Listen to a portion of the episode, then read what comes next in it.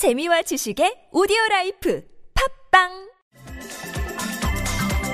박태환 선수의 리우행이 확정됐습니다. 결정을 미뤄오던 대한체육회가 스포츠 중재재판소의 결정을 받아들인 건데요. 박태환의 스승 노민상 전 수영 국가대표팀 감독 지금 바로 만나봅니다.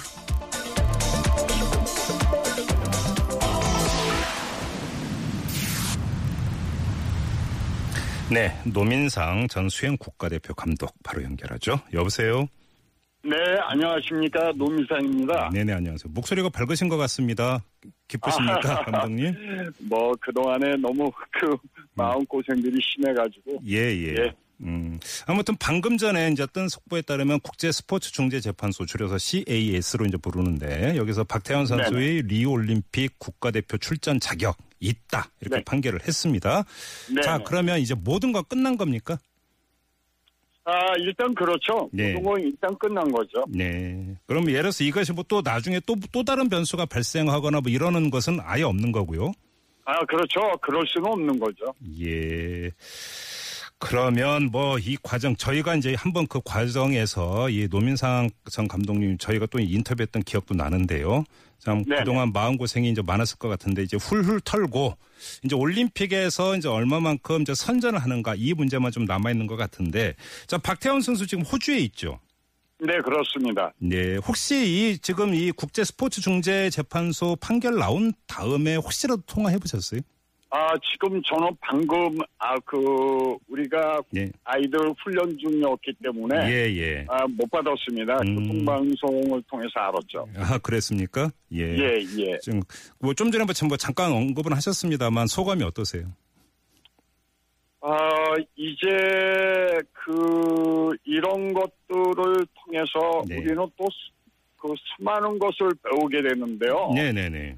수많은 것을 배우기 이전에 너무 가슴들이 아팠던 것들이 많았죠. 예. 그래서 지금 4년을 준비해도 올림픽이라는 큰 무대에서는 네. 그 본인의 음.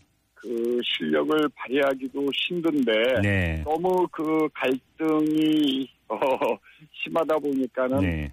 아, 좀 그런 점들이 막상 적하고 나니까 아쉽네요. 음, 그렇습니까? 근데 이게 이제 그 국제 기준하고 그다음에 대한체육회 국가대표 선발 규정 간의 어떤 그 차이점 때문에 이제 지금까지 뭐 다툼이라고 할까요? 이제 갈등 이런 게 있었던 것 아니겠습니까? 자, 네네. 그러면 이 규정 정비도 반드시 그 뒤에라도 그러니까 한번 정비가 돼야 된다 이렇게 보시는 겁니까? 어, 저는 당연히 그렇게 보죠. 예. 그래요. 예. 알겠습니다. 자, 박태원 선수가 14일에 귀국을 한다고요? 네, 네. 음, 어떻게 준비는 어떤가 착실히 잘 해왔다고 합니까? 어, 저희는 뭐 최선을 다해서 네. 했고요. 예, 예. 다만 제가 우려를 하는 것은 음, 그 본인이 어, 훈련을 전염한다 그래도 마음고생이 예, 있었을 이- 텐데. 그렇죠. 예. 이제 뭐 한 달도 안 남은 셈이에요. 네. 그러면은 예. 그런데 여기까지 했을 때 이게 음. 좀 늦은 감이 있지만 예. 예, 좀 아쉽네요. 그래요. 예. 예.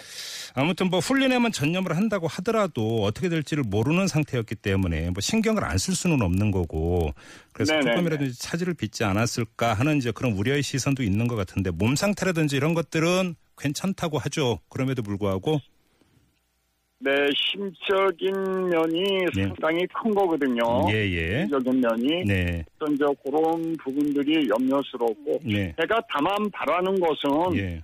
뭐 이거를 통해서 뭐 메달의 어떤 그 승부보다는 네. 본인이 그동안 열심히 해왔고 음. 그 그런 것들을 그 400, 200, 100미를 위해서 수천 번의 반복된 훈련을 했고 예. 이런 것들이 저는 값지다고 생각을 해요. 예. 그래서 자라나는 아이들이나 이런 어, 선수들이 그런 것들이 그 승부 세계에서 아름다운 음. 것들이지 네. 꼭 승부에서 뭐 이런다 그러는 건 아름다운 것은 아니라고 음. 생각이 들거든요.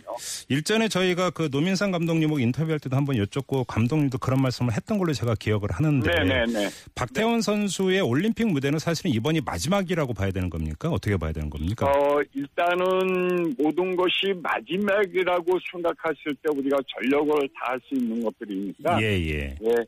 그렇죠. 그래요. 그럼 자, 이 리우 올림픽에서 어, 어떤 성과 이게 꼭 뭐 메달 색깔만을 뜻하는 건 아니지 않겠습니까? 아, 그렇죠. 예.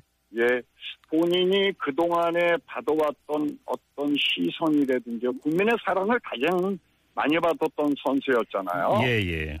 예, 또 그러면서 그 도핑의 어떤 것 때문에 국민들이 많이들 실망하셨고 예. 또 이런 부분들을 어떻게 본인이 네. 그 마인볼이 마린보이라는 그 음. 닉네임이 있듯이 예. 어 그거를 어떻게 우리가 좁혀가느냐도 중요하죠. 음, 네.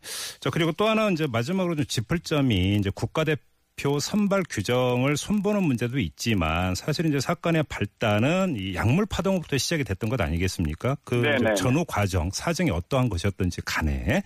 자, 네. 그렇다면 이것도 좀 교훈 삼아서 뭔가 좀 새롭게 정리를 하고 다짐을 해야 되는 부분이 있지 않을까 이런 생각도 좀 하게 되는데요. 어떻게 어, 보세요? 저는 그렇게 생각을 하고 있습니다. 예. 예.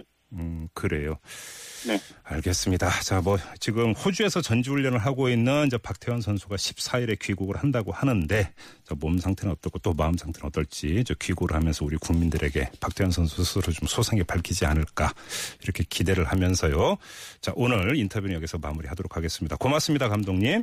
네, 감사합니다. 네, 지금까지 박태원 선수의 스승이죠. 이 노민상 전 수영 국가대표 감독과 함께 했고요.